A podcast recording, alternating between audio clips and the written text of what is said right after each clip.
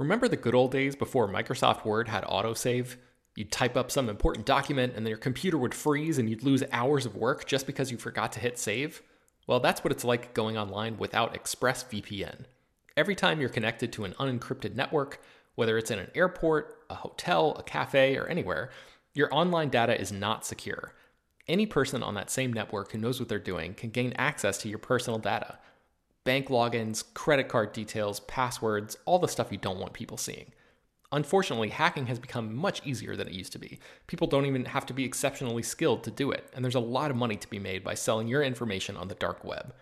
ExpressVPN stops hackers from stealing your data by creating a secure, encrypted tunnel between your device and the internet. It's incredibly easy to use. Once the app is running, you literally click one button to get protected. And it works on your phone, laptop, tablet, and more, so you can stay protected on the go. I've been using ExpressVPN for a little while now, and I can rest easy knowing my info is safe and secure. I've heard horror stories of people who've been hacked, and it sounds like a massive pain to try to get any resolution in the aftermath, so I am not interested in finding out what that process is like. Secure your online data today by visiting expressvpn.com slash slash film. That's E-X-P-R-E-S-S-V-P-N dot com slash slash film and you can get an extra three months free. ExpressVPN.com slash slash film. Hello, everyone, and welcome to Slash Film Daily for Monday, April 26th, 2021. On today's episode of the show, we're going to be talking about the 93rd Annual Academy Awards. My name is Ben Pearson. I'm the senior writer at SlashFilm.com, and I am joined on today's episode by Slash Film managing editor Jacob Hall. Hello, hello. Weekend editor Brad Oman. Hey, that's me. And writers Hoai-Tran Bui. Hey, everyone. And Chris Evangelista. Hello. All right, guys. So we're just going to talk about all Oscars today on the podcast. So if you uh, didn't watch and don't care, then maybe skip this episode. But um, Chris actually didn't watch the show, and uh, we'll have some commentary on that very shortly. So before we get into the winners, I just wanted to uh, talk about the differences that uh, sort of took place in this show. Obviously, it was a very different year, uh, and the Oscars sort of reflected that. the The setting and the format and the tone these things were very, very different than these sort of normally stodgy kind of Dolby uh, theater, normal traditional Oscar vibe that we got. Um, it took place in Union Station in Los Angeles this year. Uh, and the format was was much different. Uh, Steven Soderbergh was one of the executive producers, and um, it, it's sort of like you know he was hyping up beforehand that this was going to like quote unquote feel like a movie. So I wanted to sort of open the floor to you guys and see what you thought about just the general vibe of the show. Do you think it felt like a movie, and um, and what did you think about it? Do you prefer this kind of uh, loosey goosey style of the Oscars last night to the more traditional sort of structured version? So if anybody wants to jump in, go for yeah, it. Yeah, I'll jump in. This ruled. Uh, up until the very end, this was the best Oscar ceremony I've seen in years. There's absolutely no BS in it. It was filmed instead of with traditional, you know, TV cameras. It was filmed with, with you know, cameras you used to make a movie. So it had 24 frames per second. It looked cinematic. There were they would stage the nominees so that they'd all be sitting at tables, and a roving cameraman would find the nominees and walk over them as they were announced. Uh, the camera was curious. The staging was interesting. There were people announcing various areas around the room it was blocked in a way that was appealing. It was you know shot in different aspect ratios, so it had black bars. It was a very it was a really widescreen experience. It genuinely felt like an intimate evening with a bunch of movie stars, as opposed to a big like a variety show. It it genuinely felt like it was there to honor the people, and it had a very intimate, even Soderberghian quality. I'll, I'll say. I mean, it really genuinely felt like one of Soderbergh's hangout movies. I don't want them to go back. I do not want the big theaters. I don't want them wasting time with extravagant musical numbers and skits. I want this in the future because this looks this was small and intimate and for movie fans. It's for people who who came interested in the movies and people who made them, not for people looking for spectacle. And I think chasing spectacle has killed the Oscars over the past 30 years. So damn it, this is the future. Am I alone in thinking this? Well, uh, you may be, Jacob, because the um, I think the numbers have, have come in uh, this morning in terms of the ratings, and it's like you know I think it was something like a, a 50 plus percentage uh, points off of um, the the viewership from last year. It's like some abysmal number of people watch this. So uh, you know what though, Ben? Good, good. Kill kill the Oscars as a ratings grab. Just completely kill it. Uh, have it bottom out so hardcore that all they can do in the future is small, intimate stuff like this, and maybe they even stream online. Don't even, don't even worry about spending money on spectacle. Don't even worry about trying to make it appeal to tens of millions of people. Make it for people who give a shit. Like us. Well, I think you raise an interesting point here because this Oscars more than any other really felt like it it did not care if you had seen the movies or not, and I think that's because of the lack of clips that they showed. Um, you know, one of the the sort of hallmarks of the Oscars is they will announce a nominee and then they'll play a clip of you know representing the work of that nominee. And that almost never happened in last night's ceremony. There were a few categories maybe three or four total across the entire event where they actually showed footage. Um, but there were no big montages big like you know celebrations of movies at large or or anything like you were saying that, that, that would sort of try to um, you know pull people in or like make people interested in checking out these movies if they hadn't seen them before. Um, because um, i think you could make the case that like in previous years if somebody was just channel surfing on the night of the oscars and you know came across the uh, i don't know best actress category and saw somebody uh, you know deliver um, you know a, a one minute out of context performance, they could be interested in that and be like, oh, that actually seems like something I should check out. That performance looks powerful, whatever, you know, whatever the case may be. And that the, the uh, opportunity for that was just not present last night. They made the decision to just wipe these clips out completely, I think, in favor of longer um, speeches. So uh, again, like open the floor to anybody. What, what did you guys think about that decision specifically? Let them all talk. I say. Okay. yeah, because do you, do you think that's true? yeah, well done. Uh, do you think that's true even at the um at the expense of those clips though, HT? Honestly, I do think that they in, in, the traditional format of like the Oscars, they tend to overdo it on the clip sometimes. I missed it a little bit, especially in the performing categories, but I think it was smart of them to keep it lean and um and fast going. I agree with uh what Jacob has said basically about this entire ceremony. I like the intimacy of it. I like the Soderberghian element of the cinematic quality, the sometimes strange camera angles and blocking. There was a couple moments where I was like, "This is this is they're definitely trying for something here that doesn't completely work." Like when um I think Laura Dern was speaking to Daniel Kaluuya and he's like looking over his shoulder and it's staged very strangely. But otherwise, I actually really enjoyed this. Uh, except for you know a couple of elements which mainly has to do with the order in which the categories were presented because mm. uh, that was i think the big misstep of this year's oscars. Okay that seems like something that we should we should save. We'll put a pin in that and get back to that um, soon. Um, brad what did you think? I haven't heard from you yet. Uh, i know you you sort of like uh, spearheaded the coverage last night for slashfilm.com what did you think about the the vibe of last night's show yeah, it was very cool. Um, you know, Jacob, you know, really said it best uh, right up until the end. I, I appreciated the more intimate setting. I, I don't want them to make this like grand big show of it. You know, there's there's no reason to try and like entertain everybody, and so like having it something that is geared t- more towards the filmmaking and the passion for storytelling. Uh, and giving it this personal touch, you know, I, I really loved how the the presenters, you know, introduced a lot of the nominees with their own opinions and uh, passionate perspectives on their work and uh, you know, little things like how, how, all of the various people who worked on these projects were connected to each other. You know, they had um, during one, I think it was the was the costume or the makeup and hairstyling. They had one of the nominees used to be an intern for one of the other nominees, and they they dive into all these you know little backstories behind all of the the movies that were made and the people that were nominated, and it just made it a much more interesting affair than trying to watch this formal stuffy show with a bunch of celebrities and you know tuxedos and stuff like that just glad handing each other and everything. And, and, that can be fun and people you know love seeing celebrities but this this presentation just gave it a little bit more personality. It made um it was it was a lot of a lot of fun. And so uh, you know i think that if they can hone in on you know getting some of the the more messy details which i'm sure can be worked out you know um, in the aftermath of the coronavirus pandemic then i think there's a way you know to do it like this and and make it even better. Yeah, so Brad, you mentioned the that sort of intimate feel and like introducing the people uh, through story instead of these clips. And to me, like on paper, that sounds like a great idea.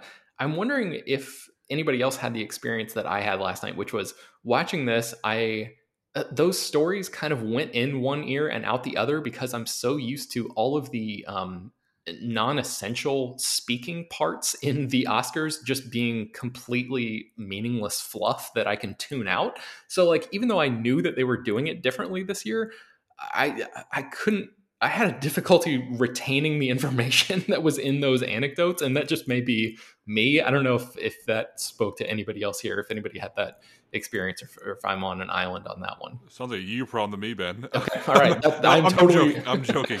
Uh, but I, I will say, Ben, um, once I got on the vibe and I know what you mean. Like the, when the first the first category, I was initially taken back, like, "Whoa, what's going on? How are they going right into the category now? What?" Uh, but the, mo- the more it went on, the more I get used to it, and I'm just I'm so used to the Academy Awards literally pausing and going, "Cows, cows in movies." Here's a four minute montage about cows in movies for some reason, and there were no cows in movies montages here. It, it- and that time was better spent on things that mattered, which was stuff like this. So, I guess my question to you, Ben, is, uh, do you think would you? Uh, this is a leading question. I apologize. Mhm, mhm. Did, did you uh, miss the the, the, the, the, the skits and the and and the, the fluffy montages that didn't have anything to do with any nominees?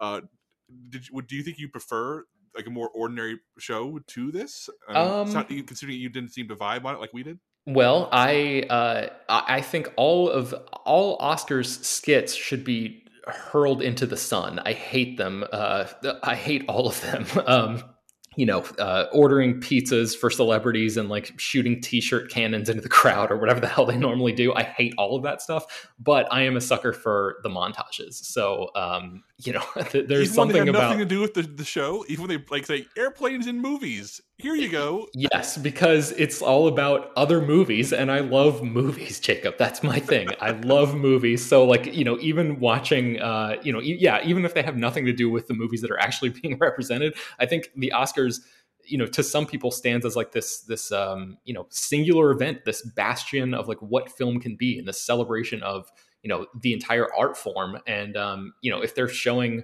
older stuff or or you know out of context clips as long as the montage is well edited i kind of love that stuff. Um, i may be in the minority there and so i did miss the montages this year. I certainly did not miss the skits uh, they did sort of dip into that territory a little bit later on so i'm sure we'll we'll talk about that um, soon but um, okay so in the interest of, of keeping this episode moving along there are a couple more things that i wanted to, to sort of take your temperature on all of you. Um, the song performances happened during the pre-show. Did anybody here watch the pre-show and what do you guys think about that decision? it definitely made the ceremony breezier. Um, but in and like I I usually like the showcase of of you know the best original song nominees, but it is something that is a little long winded. You know, um, it would have been cool if everyone got to see the performance of of Husavik, which was fantastic. I, I included it in our roundup of video highlights because it was the best one from the bunch. I mean, all the performances were great, but that one in particular was just really uh, wonderful. And so it's I don't know. For me, it's uh, I'm fine with them not being there, but I also appreciate them. So it's Mhm. you know uh, either way is good for me. Okay. Um, HT, I think you mentioned something about the the speeches earlier and like the, the idea of not playing people off uh, and and cutting people off. So the speeches. Oh my god.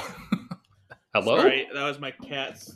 Oh, wow. Ben, don't cut this out, Ben. This must be in the show. that uh, wow. My my uh my mom's cat likes to chase my cat, and he's not a fan, and she doesn't know how to relent. All right, you know what? I am going to leave this in. That that cat sound effect was um, it felt like it came out of a, a sound effects library. That was It- pretty it- impressive. It, it really did. It, it actually totally caught me off guard. Brad's cat has very strong opinions on people being played off at the Oscars, Ben. um, well, yeah, I, I just getting back to that. I just wanted to know what you guys thought about the idea of. Um, I, I've seen you know s- several like best and worst uh, moments of the Oscars lists this morning, and many of the, one through line that I saw through all of those was in the worsts category that these people are writing about. Um, the idea of like these speeches that just ramble on and on and on uh, popped up over and over again. So, what did you guys think about that? And do you think that um, it's worth maybe you know hearing sort of like quote unquote suffering through you know three or four longer speeches to get something like um, Daniel Kaluuya's speech, for example, or like uh, Thomas Vinterberg, and like the way that it, he sort of took his time getting around to revealing the fact that his daughter was killed during the making of another round. Um, you know, it, are those moments worth the uh, the sort of less um, iconic or, or memorable uh, speeches? What do you guys think about that? yes, let them let them speak. Let them talk as much as they want. This is their damn moment. And I feel like as long as there's some kind of restriction in place, because clearly the groups were told if pick one person to speak, Mhm. uh, I think that kind of restriction works because I'm not here for you know a, a, a overpaid an overpaid host to come out and tell jokes. I'm, I'm here to to see these people win and share their stories. I you know what I'm the kind of guy who wants to see a cinematographer go up there and realize, oh, this is my moment to share my art and my love. And I may be a boring guy. My job is to light things on film sets, not to entertain people. Mhm. But that to me, there's a magic in that. There's a magic into letting people who don't get that spotlight have that spotlight and don't get played off because they have to get the show running. Um, I I've always enjoyed good speeches, and you're right. The actors tend to give much better ones because they're the ones who are known performers. But Mhm. when best sound happens and they go up there and you realize, oh, these are technicians who and artists who never get this. They never get this situation. And on a previous Oscars, they would have had one minute but the orchestra came up right. and it, it would have been over. And here, to me, as somebody who actually likes movies and does not want does not care about an Oscar show, I found this so pleasurable to to watch. Uh, HT, I have a feeling you agree with me. You know, I'm actually kind of mixed on this because No, I- you're supposed to agree with me, HT. No. I I liked I think I liked it a lot in concept and I at first I was like why are they talking so long um but then we did get gems like Thomas Vinterberg's speech and Daniel Kaluuya's speech where it went off the rails in the most hilarious way and we got that uh that moment where he talked about his parents having sex and so that was great um but um yeah I I I think that like it in concept like it's so sweet and I like to see that these people have the spotlight but um I also personally just like a, short and sweet type of speech. Like I really loved Chloe Zhao's speech because it was I think like two minutes long and she had something that was really nice and short and concise and prepared. And I was like, ah, I still remember that one a lot, uh, even more so than like some of the ones where the uh, pe- people talked for quite a while. But I'm glad that they gave them the chance. Like I think it was a nice gesture more than anything. Um, I don't know if I'd want to watch it every year if that makes sense. All right, Chris, I want to talk to you uh, for a second. You, I haven't heard from you yet, and that is because you didn't actually watch the Oscars, but you quote unquote watched it on Twitter. So, what was your experience like uh, last night as as all of this was going down? Yeah, you know, I found that uh, I don't really like award shows, but I I somehow am able to figure out exactly what's going on in all of them because people just live tweet every single thing that's happening and I am addicted to Twitter. I wish I weren't, but so even though I wasn't watching the show, I kept my eye on Twitter and I pretty much knew exactly what was happening when it was happening. And I got to say from the outside looking in, these were the best Oscars ever in the, in the entire history of the Academy Awards just because I really loved how confused it left everybody. And just based on reactions, like it was just like, especially that last half of the show, it was just shaking things up and it was it was anarchy and it was chaos. And I'd much rather have something like that than just the same old boring shit. You know, say what you will about the year where there was that, uh, you know, the La La Land Moonlight mix up. That's going to be an Oscar show people talk about pretty much forever. Whereas, you know, people don't aren't going to really talk about the year after that and so on. And, Mhm. you know, and I feel like that's what's going to happen here. Like, yes, this this threw a lot of people off, and it made some people like furious. I'm not going to name names and to each their own, but I follow some people who are, uh, you know, part of the the Oscar blogosphere, which they seem like nice people, but I never understand that that subset of film Twitter, and they were like. Like I am heartbroken. This is the worst thing that has ever happened. And a part of I was like, Jesus Christ, calm down. Like, look, I, I, I don't, I really do not mean to to belittle people who like the Oscars. If you like the Oscars, that's fine, but you have to realize on some level that this is all like bullshit. This is all like pageantry. This is literally Hollywood patting its own back. It's it's a bunch of really rich popular people getting together in a room to celebrate how really rich and popular they are. And yes, in the midst of all that, there is, you know, a celebration of art and the work, but that's so minimal to what's going on with the Oscars. And for people to be like, ah, this is a, you know, this is the worst thing to happen. I, I just, I can't, I can't get on board with that. You know, uh, you know, it from my point of view, from the outside looking in, Mhm. this was entertaining in a way. Like, I, am I happy with how everything played out? Absolutely not. But I have to admit that, like, watching people react to this in real time gave this year's ceremony something you know special. You know, I I don't I don't think I'd want this every year. I don't want chaos every year, mm-hmm. but every once in a while to shake things up, it's it's kind of interesting. It's kind of fun. I I you know I even though not all of the the, the plans paid off, I salute Soderbergh and company for you know going for it for being like all right we're gonna try something new is you know sometimes you, you just have to swing for the fences and i'm i'm at the very least i'm glad they tried for that yeah, I also appreciate the effort. Um, Brad, let's go to you for a second, and, and if you wouldn't mind, maybe uh, just running through some of the major winners last night, and uh, if you wouldn't mind um, indulging me, perhaps you could save Best Actor for the end, like the the show itself did, and yeah. sort of explain what went down in that uh, sort of uh, you know the, the most um, i guess the, the moment that had the most people talking for throughout the entire ceremony for sure for sure um, so the uh, the screenplay awards um, adapted screenplay went to the father um, uh, the father you know had had a rather impressive showing um, especially considering it was a movie that was kind of not on everybody's radar until it got nominated for um, you know, a handful of Oscars, and so uh, had quite a good showing. And then uh, best original screenplay went to Emerald Fennell for Promising Young Woman.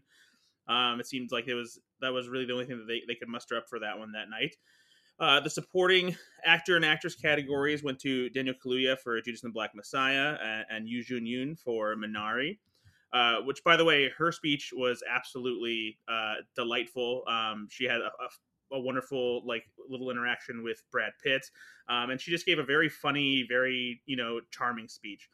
Um, the so uh, best director went to Chloe Zhao for Nomadland, which also ended up winning Best Picture, which was the third to last award uh, handed out for the evening, and it, it it kind of I don't know sucked the wind out of the sails because Best Picture is supposed to be you know the the big finale. It's like oh this is everything that we've been leading to, mm-hmm. and there was just so much confusion where everyone's like wait a minute what? We're doing Best Picture now? And we're ending on Best Actress and Best Actor and this led everyone to um believe which i don't know did I, did I say best picture went to nomadland? Did i just say that? Yes. I didn't say that. Did i say it? Yeah you did. Okay said it now even if i did um so uh, we're we, um the the last two awards best actress and best actor and this had everybody thinking oh okay so if we're not ending with with best picture they must want to end on Chadwick Boseman winning Best Actor. It's his final performance. He's been cleaning up during this award season, uh, posthumously winning awards for his performance in Ma Rainey's Black Bottom, Left and Right. Surely, this is exactly what's going to happen. So, Best Actress was given to Frances McDormand for Nomadland, uh, a, a movie you know which earned several awards as well. And so then we get to Best Actor, the final award, and it's not Chadwick Boseman, it's Anthony Hopkins for The Father. And what sucked the wind out of the sails even more so is Anthony Hopkins wasn't even at the ceremony, not even virtually. They didn't even like allow him to come in on Zoom. He wasn't at like a remote location like the British Film Institute or another screening room somewhere around like some people appeared on the Oscars. Um, he just wasn't there, and they accepted the award on his behalf.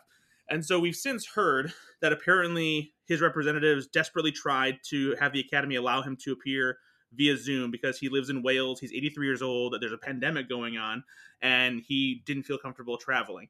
So they wouldn't allow it because they were trying to be very strict and not didn't want to have it feel like all the other award ceremonies that had people zoom in. And then it's apparently there was also a situation where Olivia Colman, Anthony Hopkins' co-star in The Father, was slated to accept for him. But I don't know if it's simply because they were short on time after they ran over their allotted window that they wanted to speed things up and they didn't have it have it happen. But obviously this didn't occur, and so the show just kind of ended like like it was a mistake. Like, oh, whoops, sorry guys, the show was Joaquin over. Phoenix like ran out of there, and Questlove was left to just wrap it up.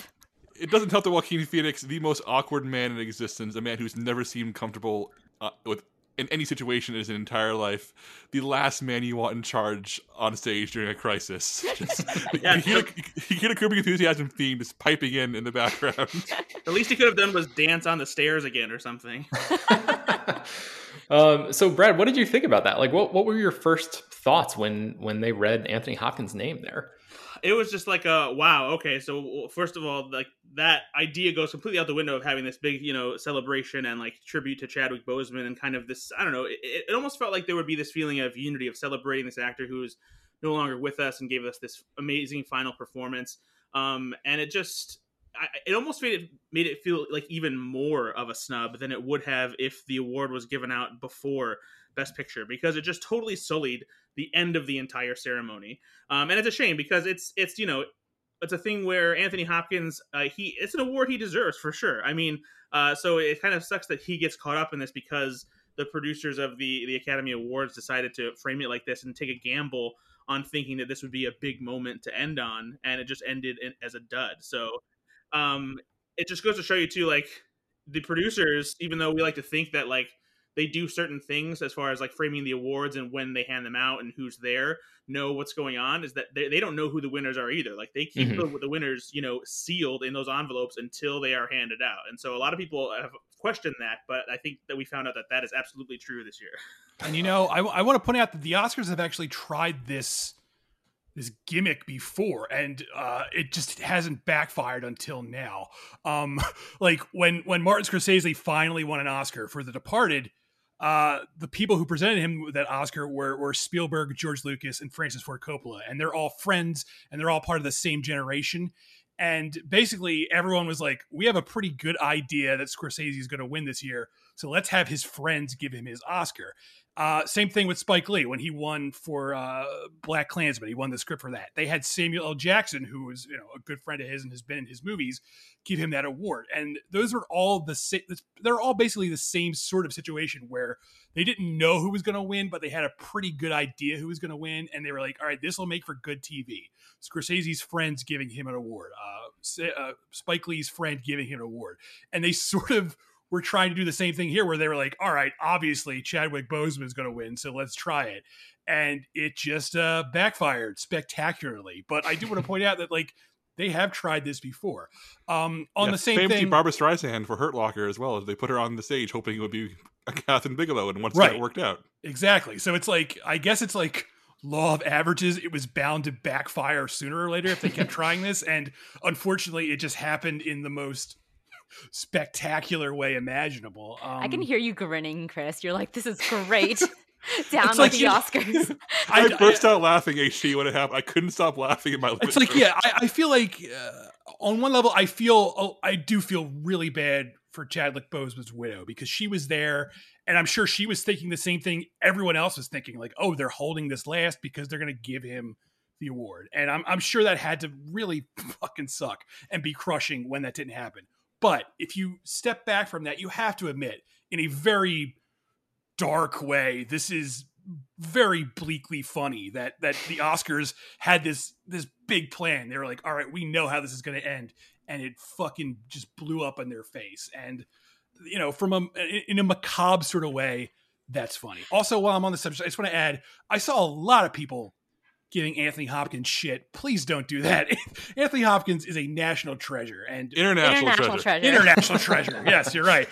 Like people, and it's one thing to be like, "Oh, I'm fine with him winning," but some people were like, at the very least, he could have been there. Anthony Hopkins is 83 years old. He doesn't want to get on a plane in the middle of a fucking pandemic. Cut him some slack. That's all I got to say. Yeah, I saw somebody tweeting a massive tweet thread. I'm not going to say who it was, uh, but how it was one of the gravest injustices in artistic history. Anthony Hopkins should be ashamed and and, and I return his his statuette to Chadwick Boseman. Oh, like fuck you. Wow. Yeah. Wow. Come on. Okay. Stop. Um, my big problem with this uh, is isn't actually like the whole um, blowing up in their faces kind of thing. I think that is kind of funny in a way. It was it made for an entertaining if anticlimactic ending to this the ceremony. But my my big problem with the shuffling of the categories to lead up to this supposed big uh, awarding of Chadwick Boseman at the end uh, in a in a play for TV ratings, basically, um, or for good TV, is that it took away from the historic wins that Chloe Zhao and Nomadland got uh, for Best Picture and Best Director. Like traditionally, we would have Best Director and Best picture uh, right at the end. And mm-hmm. it feels like we almost breezed by those so quickly that we didn't actually get a chance to appreciate how big and how exciting and how historic these wins are. Chloe Zhao is the first um, woman of color to win Best Director, first Asian woman, second woman ever. Uh, Nomadland is the first Best Picture winner to be female led and to have a, uh, a another a, a director of color uh, directing it. So it just it felt like it was almost the night was taken away from Nomadland because the Oscars was trying to go for this big TV moment, and in the results, Nomadland and Chloe Zhao just kind of got shunted to the side. HT, are you saying it's a lesson here is that going after spectacle, derailed, and otherwise intimate and perfect ceremony? HT, is that what you're saying? It might be what I'm saying. You know, I saw an interesting theory. I wish I could remember who said this, but I saw someone suggest that this this whole kerfuffle is actually going to help Nomadland's legacy because uh, there tends to be this thing where when a movie wins an Oscar, even if it's a really good movie, there sort of becomes like a weird backlash against it and then people spend like the next 10 years being like fuck that movie. And that didn't really happen with moonlight because moonlight was so wrapped up in that you know spectacle where it accidentally went to la la land and then it went to moonlight and it sort of made the win even more profound and more important like holy shit moonlight did this amazing thing Mm. and it kind of seems like maybe that's going to happen with Nomadland too because i you know there, there was already a, a weird sort of backlash against Nomadland where people were like, The Amazon "Oh, the movie's not, discourse. yeah, it's and it's not critical of Amazon enough, even though that's like not what the, the fucking movie's about." I don't want to get into that, but I do feel like if this were a normal Oscars, like you know, in a month, people would be like, "Fuck Nomadland," but I kind of think its legacy is going to hold on a little bit more now, be just because it's it's so ingrained with this. I don't want to call this this show iconic. What's the other word? Fiasco. this, this fiasco. That's something I, I do wonder if that's going to happen. That makes me kind of sad that that's going to be its legacy, though. No, no, no. I'm not saying it's part. I'm just saying it's going to stand out above. It's going to stand above the fray. Like, ah, remember when Nomadland was a big deal on that otherwise goofball show? All right, so we've talked a little bit about uh, some of these history-making moments. Um, HT, you mentioned Chloe Zhao. Uh, Anthony Hopkins is now the oldest Oscar winner in any acting category at 83 years old. I think Chris, you alluded to that earlier. Um, Frances McDormand is now the second person to ever win Best Actress three times, joining Katharine Hepburn, who has four. Uh, Yuh-jung Youn is the first Korean performer to win uh, an Oscar in any acting category, which is pretty amazing. Uh, Mia Neal and Jamika Wilson became the first Black women to win uh, Oscars in the Best Makeup and Hairstyling category for their work on Ma Rainey's Black Bottom. And then uh, Emerald Fennell's win. This is not like you know uh, groundbreaking history, but just something that hasn't happened in a long time. Uh, Emerald Fennell's win for Best Original Screenplay is the first time that a woman has won in that category since Diablo Cody won for Juno, which was in what Juno came out in like 2007, and so that must have been the 2008 Oscars. Um, uh, random moments uh, throughout this movie. We have to talk about the Glenn Close thing um, because, I mean, of course we do. I was so, so happy that there was no weird sketches or bits, and then Glenn Close starts. I was during this whole thing. I was like, "What are they doing to Glenn Close?" Yeah, so that, that's what I wanted to talk about. Um, you know, Jacob asked me about the if I missed the the montages and the the uh, skits and sketches and all that kind of stuff. I I was really enjoying the ceremony until it got to that Oscars trivia segment, which I felt um, you know is like too too lowbrow for the Oscars. Like you know, it, it's just it's that kind of um, you know pizza order pizza for celebrities kind of you know Ellen DeGeneres level uh, like bit that I just don't appreciate seeing at the Oscar ceremony. And I was so happy that it hadn't happened up to that point. And as soon as the Oscars trivia thing came out, mm-hmm. I was like, oh no, I just have this sinking feeling in my stomach. Like, oh God, this is going to be because it's so clearly staged and it's just it feels um, or certain elements of it were so it just feels like what what are we doing here what is the point of this and then the Glenn Close debut thing, you know, Twitter just blew up. Chris, I'm sure you you saw everything as that was happening because like everybody was immediately turning it into a huge thing. Um, so I, I just wanted to sort of see what you guys thought about this. I I found myself in the cynical position of being like, ah, I don't love this as much as I'm sure everybody else does because it just feels a little too calculated to be a moment. I, I appreciated that Glenn Close was like, um, you know, up for doing it and, and a good sport about it, especially since she didn't win. Uh, you know, for she's become like I think the one of the most nominated people who has never won an Oscar now. It's just like the most like, losingest acting nominee ever. Eight yeah. Nomina- eight nominations, uh, zero wins. Amy Adams coming for that record though, Ben. Yeah, yeah. So, well, Jacob, let's go. Let's go to you. What did you think about that whole uh, Oscars trivia segment and then the uh, debut scenario? Funny conceptually, uh, a disaster in terms of pacing. Um, I like that there were no skits at all until this. I think they should have cut this one as well because the show was moving really well. If they cut this, the show would have been like right on time with the ending as promised. I understand what they're going for here, but the fact is that up until Glenn Close, everybody involved was so clearly scripted and so clearly staged. It was awkward and painful to get through. The only person who brought anything fun to the bit was Glenn Close at the very, very end. So, you know, just kill all Oscar bits, kill them all, and we'll all be happier.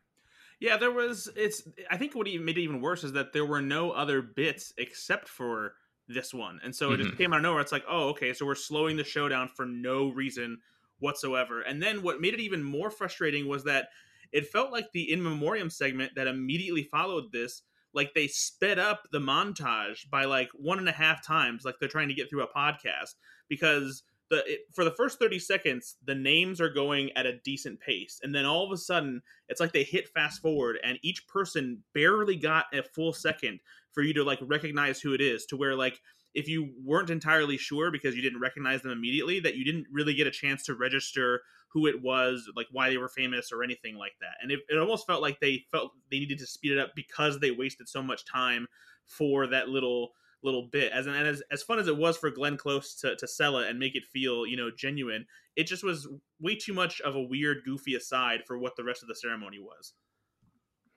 Yeah, I think I read something that they had um, they had pre-edited that and and decided to make that bad decision to to have the speedy in memoriam thing before uh, they had that like locked and loaded and ready to go. So it wasn't quite an on the fly decision. But yes, the, your point still stands, which is like you know it was I, uh, practically impossible to read a person's name and then even have time to look over and see their picture before the slide changed to the next thing for a majority of the the people who were listed there. Not to mention the fact that like Jessica Walter didn't even get you know didn't uh, appear in the the in memoriam video. So um, yeah, I think a lot of people had some serious problems with the way that that was sort of doled out. So uh, they should have they should have stopped the show, and then Eddie Redmayne, in character from Trial of the Chicago Seven, could have stood up and read all the names from the list. Oh my god! Well, uh, that was one of the other. I guess I, I wrote a section on the doc for um, for us to talk about big takeaways from this Oscars, and the only thing that I could come up with was even during a pandemic year, Netflix couldn't win Best Picture. So like they were clearly Netflix has been throwing so much money at the Oscars um, at movies to to specifically win Best Picture, and uh, even in this weird year where you know they had two decent chances with Mank and Trial of Chicago Seven, they couldn't pull it off. So uh, I guess Black Bottom got a bunch of wins in like the technical. Yeah, actually, I think I read that Netflix actually came away with the most wins of any studio. Uh, I think that's yeah right. I mean, yes, I know that is factually correct, but I think Netflix themselves or Ted Sarandos or whoever you know whoever it is, the the leadership at Netflix is not going to be um, you know their their thirst is not going to be quenched until they win Best Picture yeah, specifically. They, they, want those yeah. big awards. They want like actor and director yeah, and all that stuff. But you know what? If, if if it takes us sacrificing Mank, a movie I like, to keep Trial, Chicago, Trial Chicago 7 from winning a major award, I'll sacrifice a thousand Manks. um, all right, so one other moment that I wanted to highlight was a moment that really took me by surprise, and I had no idea the context of this moment, which is the, uh, Frances McDormand uh, howling like a wolf on the stage. Frances um, McDormand, Wolf Walker. Yeah.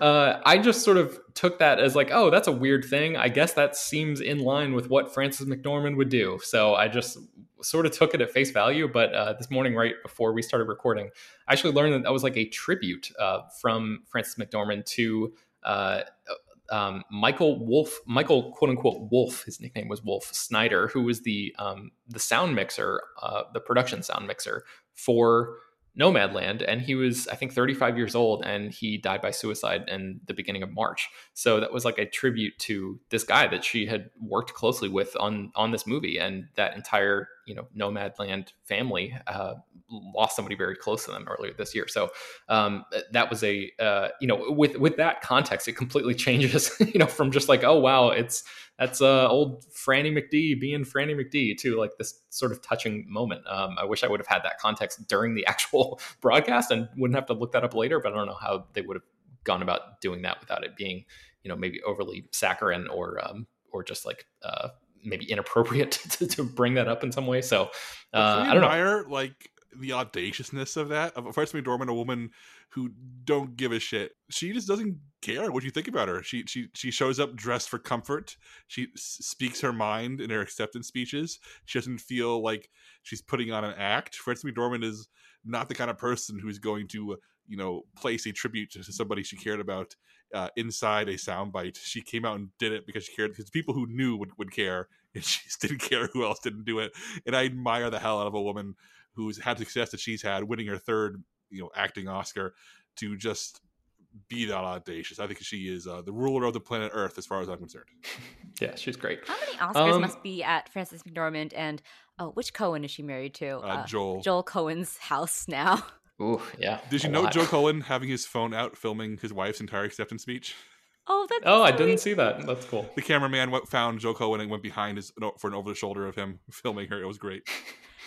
Um, all right. So, any other random moments from the ceremony? Uh, Well, speaking of people who didn't care to be there and who never cares to be anywhere, really, I, I really enjoyed the moment where Harrison Ford stepped forward to present editing and just read from the script notes from Blade Runner and was just did not gave that vibe that he always gives of being like, I don't want to be here at all. And that was always refreshing to see. More now- like Indiana Stone. he, was, he was he was he he clearly just lit one up right before that. right before. Yeah, it's. I have to say, uh, I, I love that moment because it was very funny and very Harrison Ford. But it also made me sad for Indiana Jones Five because mhm. he feels like he is old, um, because he is, and I'm just very worried about what it's going to be like to see him doing a fifth Indiana Jones movie in the state. I know he's in in good shape for his age and everything, but it just made me feel a little bit worried about it. Yeah, I had the same feeling. You're not alone there. So, all right. I think that's going to bring us to the end of today's episode of Slash Film Daily. Um, Jacob, it sounds like you would want this kind of show to be more of the norm going forward. Do you have any, real quick before we go, any sort of like uh, recommendations for how they might be able to incorporate any of these ideas, any of these format changes in with a quote unquote normal show next year? I mean, if you're going back to the, the big theater, and they already said they were, they said it during the ceremony. Bryan Cranston came out and did a tour of the empty theater to say they were.